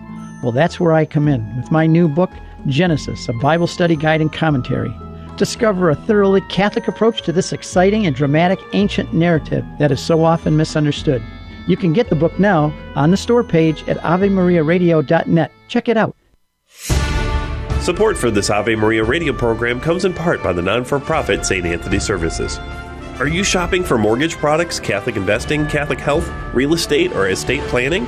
StAnthonyServices.org can help you find a Catholic professional for these needs. They regularly connect faithful citizens with faith based professionals that share our Christian values. More information at StAnthonyServices.org or 877 Life US 1. Kresta in the Afternoon is underwritten by the following nonprofit organization Real Estate for Life. Buying or selling your home or business property? Real Estate for Life can connect you with one of 1,400 pro life real estate agents around the world. When Real Estate for Life receives a referral fee, they donate 70% to Ave Maria Radio and Human Life International. More information at realestateforlife.org or 877 Life US 1. That's realestateforlife.org. This program is brought to you in part by Charity Mobile, a proud partner of Ave Maria Radio for over 15 years. Charity Mobile is the pro-life cell phone company and has sent nearly $2 million to thousands of pro-life charities. 4G LTE coverage is available nationwide, and 5% of your monthly plan price goes to your favorite pro-life charity. A video introduction is available at CharityMobile.com. Charity Mobile, everyday living, effortless giving. CharityMobile.com. The best. Best. Best. Best. best. Of Kresta in the Afternoon Countdown. Number 13. Good afternoon. I'm Al Kresta. With me is Dr. Joseph Csicsila, head of the English Language and Literature Department at Eastern Michigan University and co author of Heretical Fictions Religion in the Literature of Mark Twain. We've been going over uh, his life, and uh, he sees the picture of Charlie Langdon's sister, Livy. Uh, uh, Olivia is her her name. Uh, he called her Livy. Uh, her, her throughout his life. Um, so he spends some time trying to just talk Charlie into inviting him to meet the family and ultimately meet Livy. Uh, he's he does that. He he uh, visits the home, but the parents know something about his reputation. okay. uh, and they want nothing to do with him. But Twain is relentless, and he um, he comes back, and he comes back again. And um, the father uh, finally says, "Okay, so uh, you you need to help me uh, with uh, Livy's mom. Uh, get me some letters of recommendation." Okay. And so he writes back west to some of the folks that he knew in Nevada, and um, he returns to the house and. The father has a stack of letters, uh, and he asks Twain, do you know what's in these letters? and whether his uh, his references were um, playing jokes on him or whether they were um, maybe getting some revenge uh, on on Twain uh, for the way that they were treated by him out uh-huh. west. The uh, the the letters were were scandalous. Oh gosh! And uh, the the father looks at him and says, "Apparently, you don't have any friends." Uh, but I'll be your friend. And wow. he advocated for Twain uh, within the family after that, and eventually they were married. That's just, and he and he remains utterly faithful to oh, her. Is it? I mean, you know. I, I, I, don't know of another love story in American literature yeah. um, that is uh, more touching than this one. He was deeply dedicated uh, yeah and devoted to uh, to Livy. Yeah. No question. No question. Um, they they marry. Uh, do they stay in Elmira? I mean, I know they go to Hartford. Yeah. So there's a there's a little stint in Buffalo. The father okay. um, and and again, Livy's family is incredibly wealthy. The the father is a, a timber and coal baron, and so uh, he sets up uh, on the day of the wedding, um, they uh, they sent him off to Buffalo, and uh, the father had purchased uh, a big home for them, mm. and set him up with a share in a Buffalo newspaper. And so Twain uh, was living uh, a rather conventional life as a as a newspaperman, um, writing for the newspaper, editing, and then um, everything started to go sideways for him. So we're talking this is probably 1869, 1870. Okay. Um, the father, uh, in the spring of 1870, uh, is diagnosed with stomach cancer. Oh.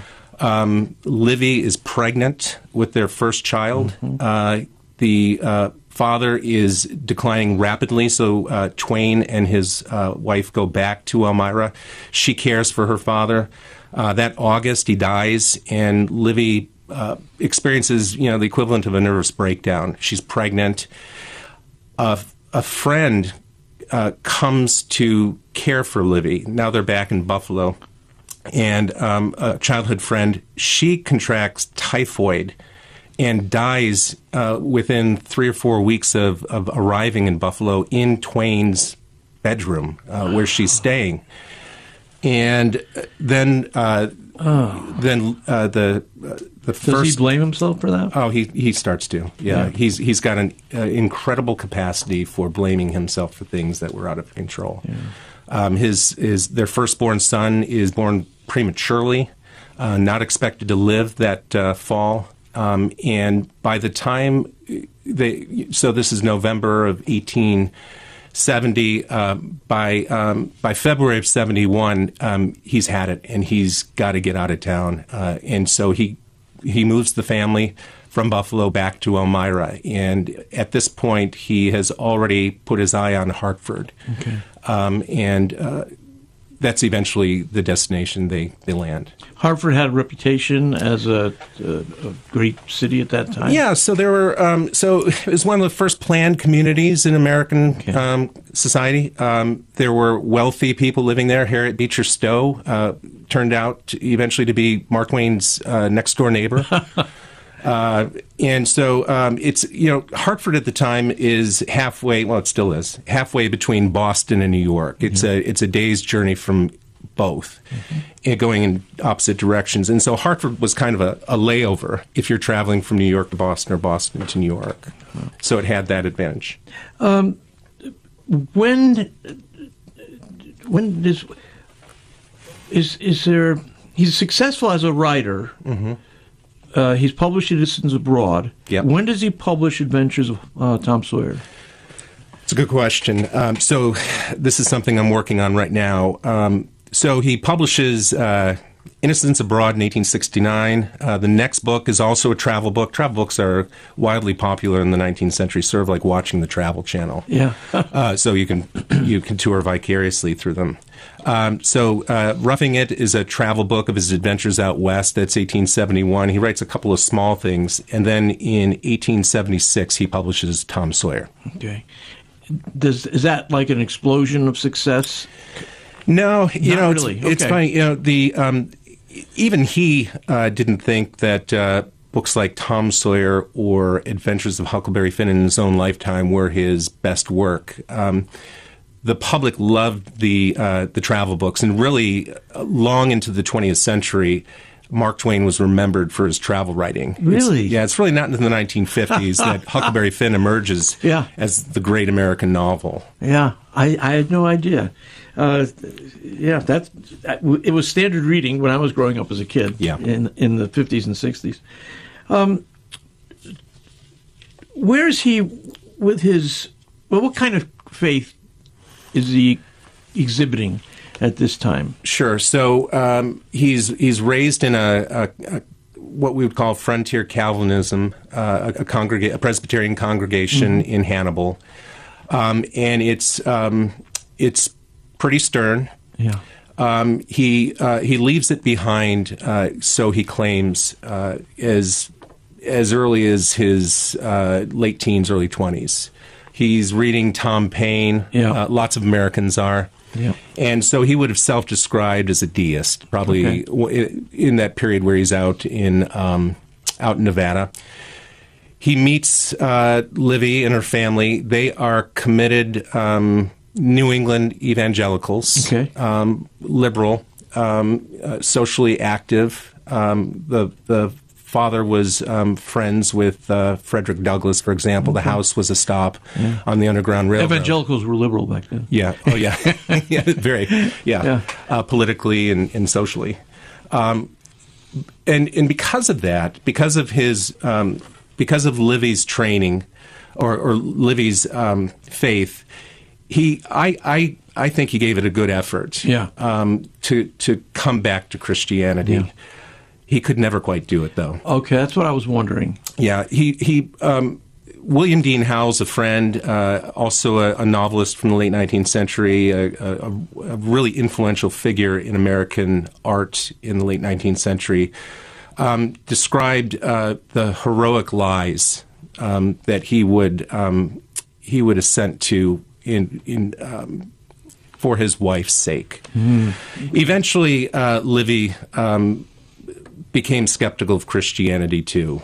And uh, so by the um, by the time he's writing Tom Sawyer, um, he's he's he claims to have left Christianity behind. All right. But it's the argument that uh, that my my co-author and I make that um, so uh, he he's indoctrinated in, in in in frontier Calvinism, and it becomes you know our, our friend Father John Riccardo likes to use the analogy of lenses. Yeah. Um, they're the lenses that he sees reality through, human nature, uh, the way that the cosmos works. Uh, he he tries on other lenses, but um, deep down, um, he never leaves it behind. Hmm. Interesting. Yeah. So, uh, did, when he, uh, so when six, so when does when was he? When does he? He has that. You, we talking earlier. Everything he touches turns to gold for Yeah. a period. When is that period? So he publishes Tom Sawyer, 1876. Um, by this time, he's um, he's building a home in um, in Hartford. Uh, it's still there. If I, I encourage anyone who's Yeah. traveling through the area to stop, it's it's Smithsonian quality um, uh, in in its uh, presentation. Um, it's about this time uh, that uh, Livy inherits um, the rest of her fortune from her family. Uh, by 1880, um, they're back in Hartford. They do some traveling in Europe um, in the late 1870s. And he's starting to self publish. and he's starting to uh, dabble in business uh, investments, and uh, everything he's touching is turning to gold. Yeah. Um, estimates are that uh, in uh, 19 or 1880, for example, um, he he brought in you know close to six million dollars in today's in today's Wow. money uh, Wow. in income alone. Yeah, yeah. Um, we we now talk about uh, Huckleberry Finn as this great step forward in race relations. Yeah. Is that true? I think so. Okay. Uh, you know, uh, and tell us why. Yeah. Um, so when he's writing this book, um, he's you know, so he he's writing Huckleberry Finn on the heels of the publication of Tom Sawyer. So it's it's in his mind a sequel to Tom Sawyer. Uh, he discovers the character of Huckleberry Finn halfway through writing Tom Sawyer, and he realizes that this is his character. Okay.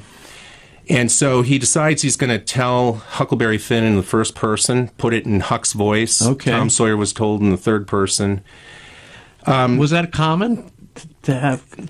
Uh, yeah, you could. Re- lots of people wrote in, in the first person. Uh, Huckleberry Finn was the first novel to be written in the first person completely in dialect, though. Okay. The American Okay. voice, and so that's that's part of its breakthrough. Um, the other thing uh, that I think is important is um, so the book is written in the 1880s. It's set in the 1840s. It purports um, to be about slavery.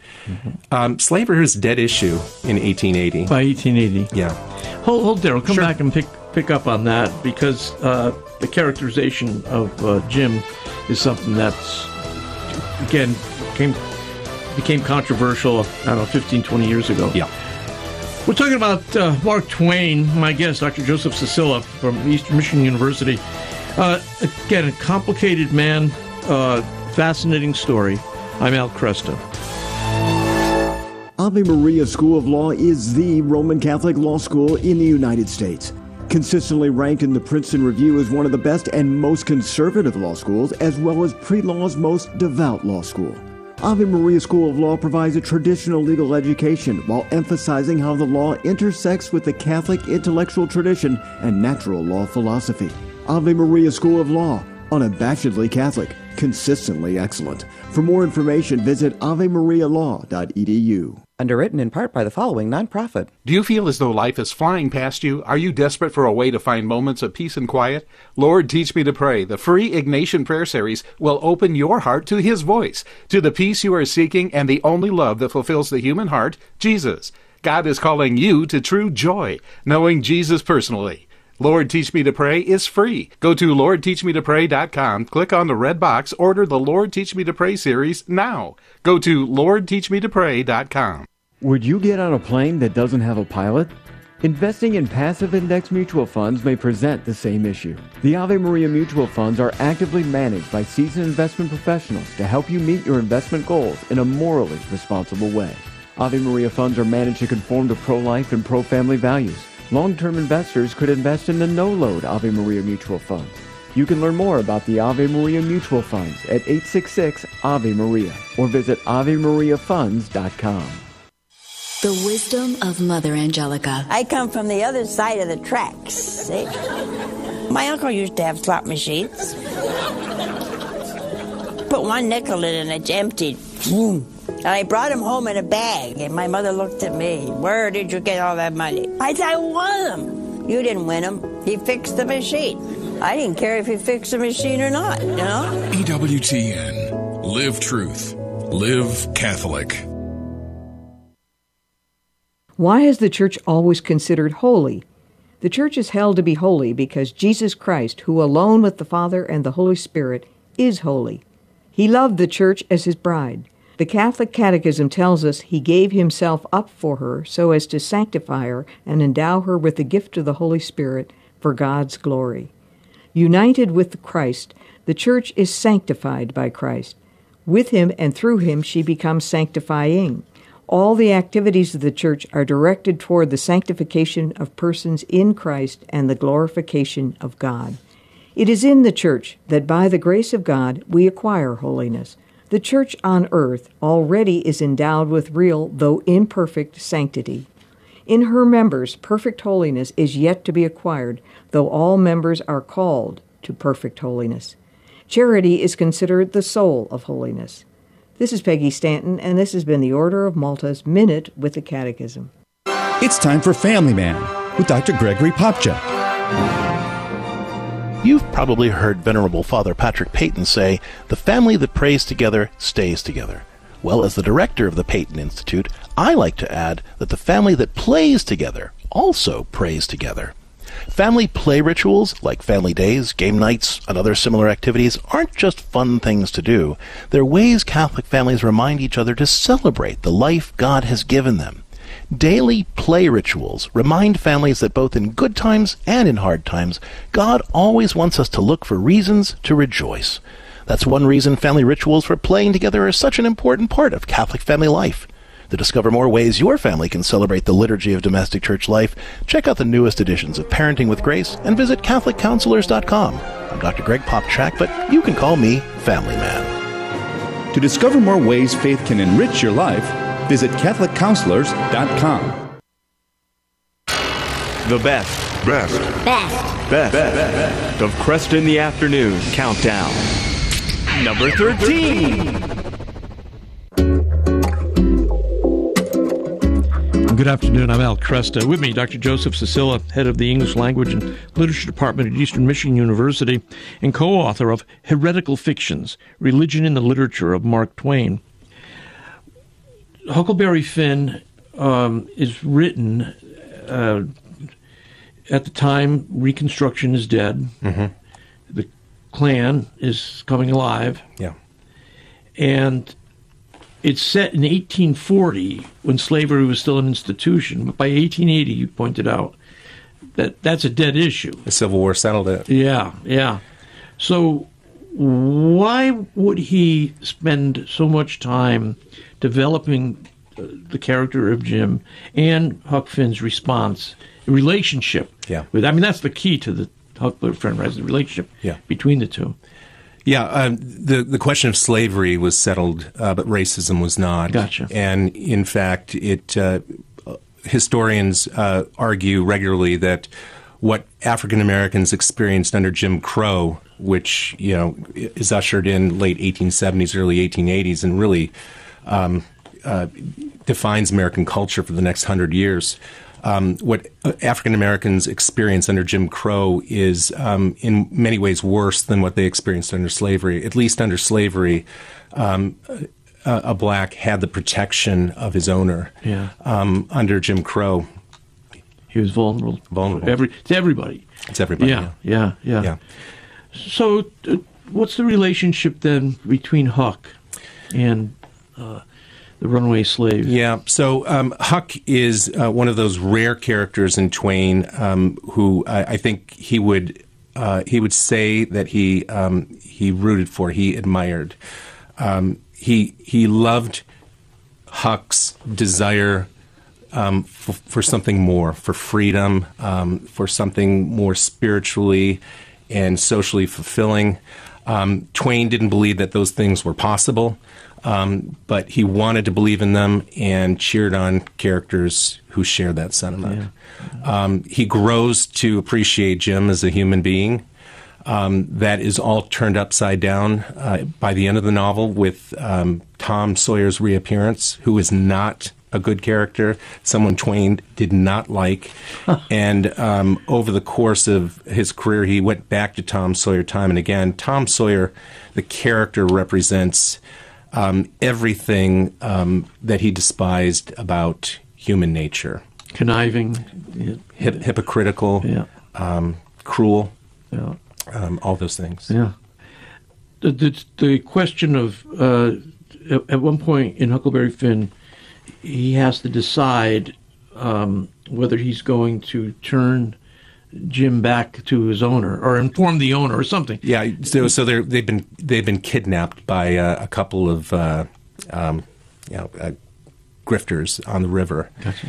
and uh, he's he's been trained his entire life that slavery um, was good and that helping uh, someone escape that, like he is with Jim, is um, is sinful. Mm-hmm. And so he makes the decision at one point, at late in the novel, to go to hell um, uh, and help Jim. Yeah. And it's uh, it's a moment um, that that seems climactic in the book, but we have ten more chapters to get through, and everything gets undone um, because again, Twain didn't believe that that kind of progress was possible with human nature. Human nature was fixed, and he learned that from Calvinism. Wow. That, yeah. Uh, let's let's pick him up. Um, and his business uh, goes south. He, he he no longer everything he turns uh, touches now becomes miserable. Yeah, he's you know he's he, he's he's so interesting. And so the conventional view of Twain is that he was a horrible businessman. Yeah.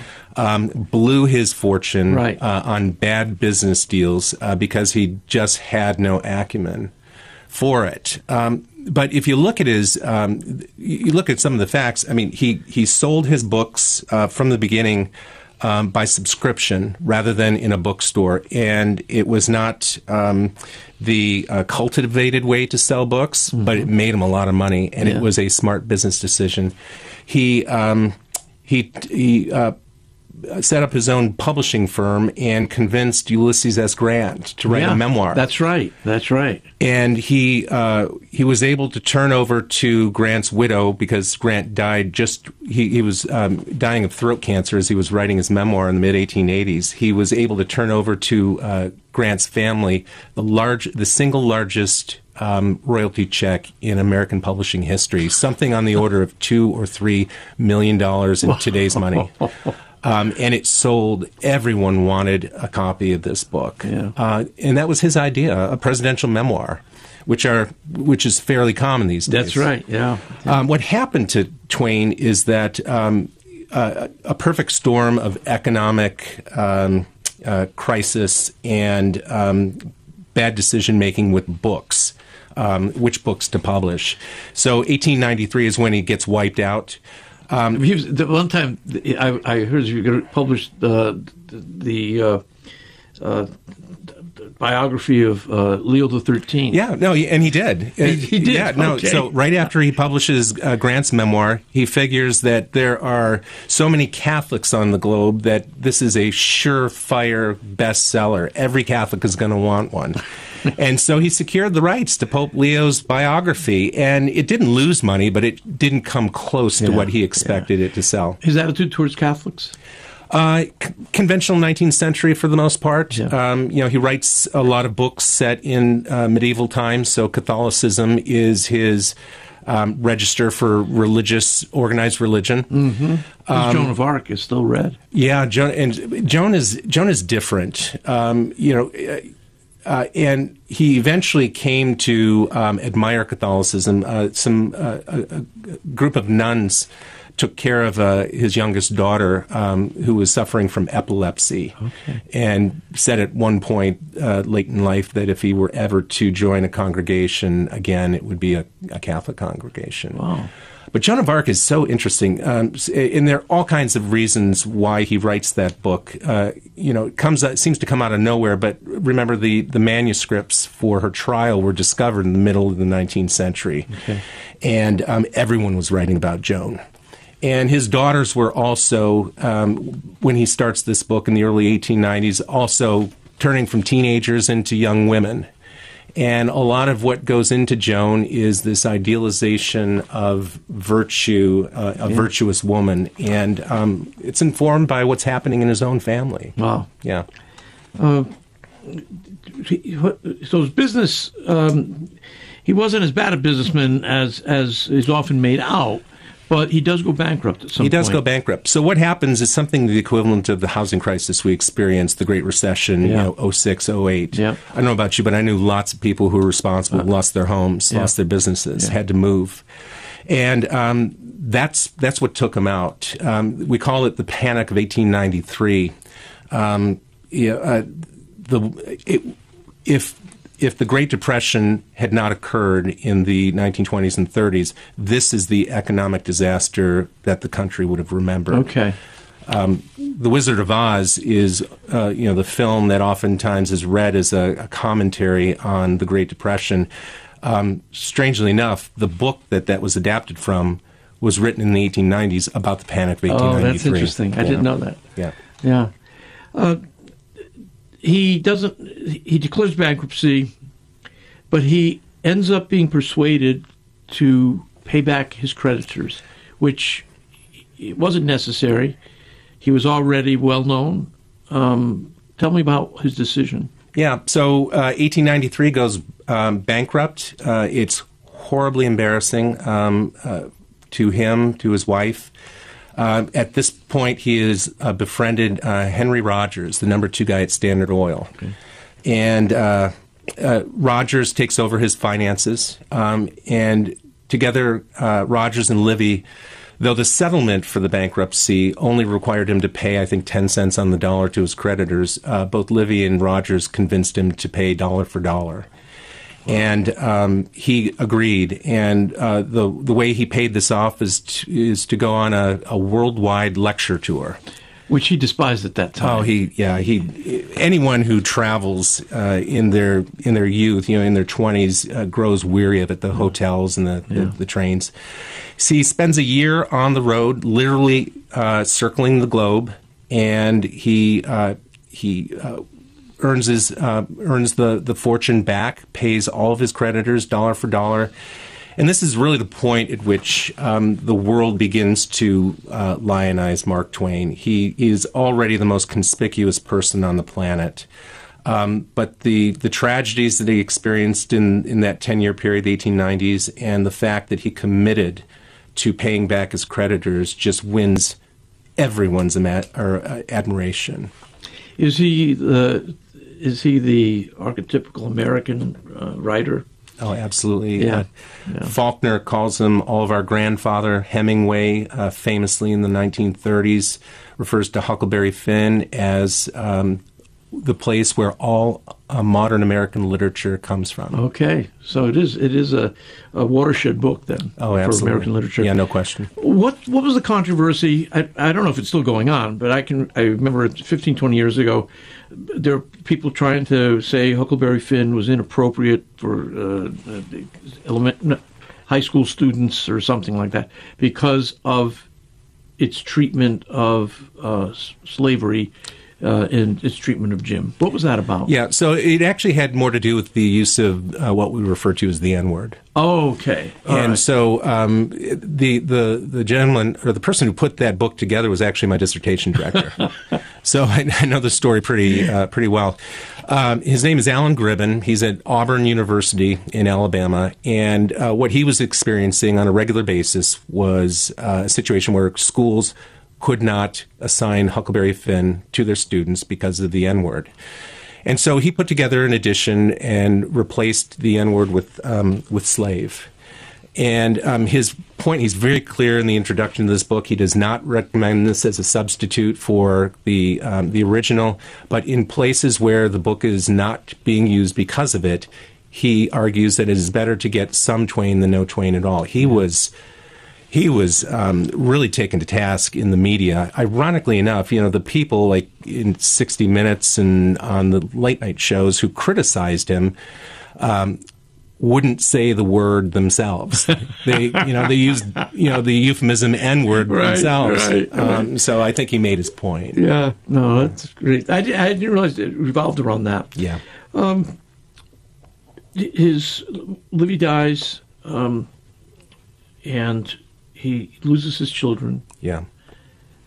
He is a man of extraordinary Everest style success. At the end of his life, what's he like? lonely. Um, he increasing so Livy dies in 1904. Twain lives uh, another five or six years after they dies, 1910. Um, he's survived by just one of his children, Clara, um, who um, coincidentally enough uh, marries a, a composer named Osip Gabrilowicz, who um, who takes the first um, uh, appointment uh, as director of the Detroit Symphony Orchestra. oh, really? And uh, yeah, he and Clara moved to Detroit uh, after Twain's death. Um, but he dies a lonely man. Yeah. And uh, he's never able to, he never has the grace of faith. Never came back to it. Yeah. Yeah. Joe, thanks. Al, thanks. It's Could been a talk for hours. This is Yeah. great stuff. Thank you. All right. Thank you. Dr. Joseph Csicsila, head of the English Language and Literature Department at Eastern Michigan University, and co author of Heretical Fictions Religion in the Literature of Mark Twain.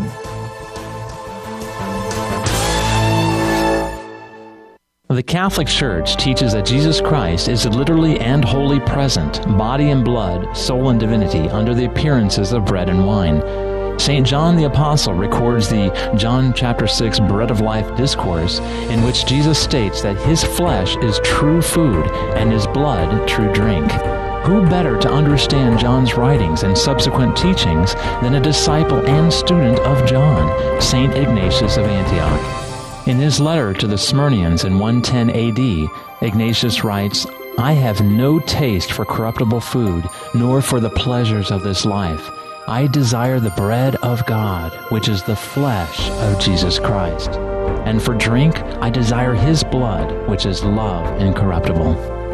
The Catholic Church absolutely follows St. John and St. Ignatius in taking Jesus at his word.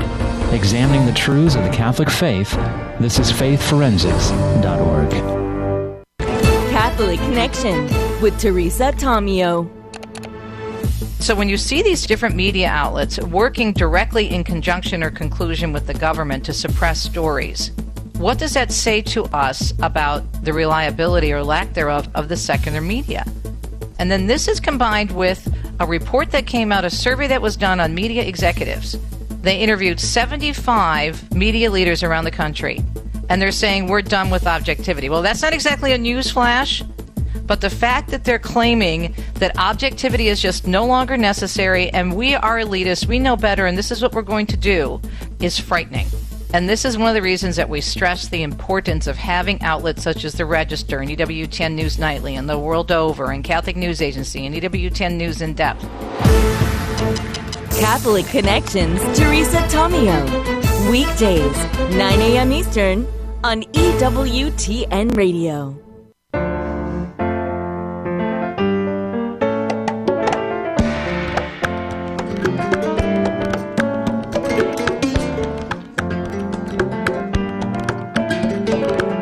Thank you for joining us over the last two hours of Kresta in the afternoon. We hope you're continuing to enjoy this countdown of the top moments of the year. And if you go to AveMariaRadio.net, you can follow up on all the conversations we just had. We'll have a Scott Hahn's book on uh, biblical wisdom for the journey home. That's Catholics in Exile. That's available in the online store along with several of his other books. And we'll also have material from Mark Twain and how he was haunted by God. And we'll uh, in in the Kresta Guest Archives, we'll have some material from Joseph Silla, and we'll also make available a article that we spoke about with Luella Domico a few weeks ago about the Catholic uh, themes in the story of Huck Finn. Again, all that available at AveMariaRadio.net. As we go off the air, Catholic Answers Live is ready to take your calls. We'll continue the countdown tomorrow on Kresta in the afternoon as we work our way towards the number one interview of the year. Hope you have a great evening and God bless. Kresta in the Afternoon is a co production of Ave Maria Radio and EWTN Radio and carried across the EWTN Global Catholic Radio Network. To follow up on any of the guests or information presented on today's program, visit the Kresta Guest Archive at AveMariaRadio.net. That's A V E M A R I A Radio.net. To listen to this or any other edition of Kresta in the Afternoon, visit the audio archives at AveMariaRadio.net. Or to order a CD of the program, call 734 930 4506 or email orders at AveMariaRadio.net. That's 734 930 4506 or orders at AveMariaRadio.net.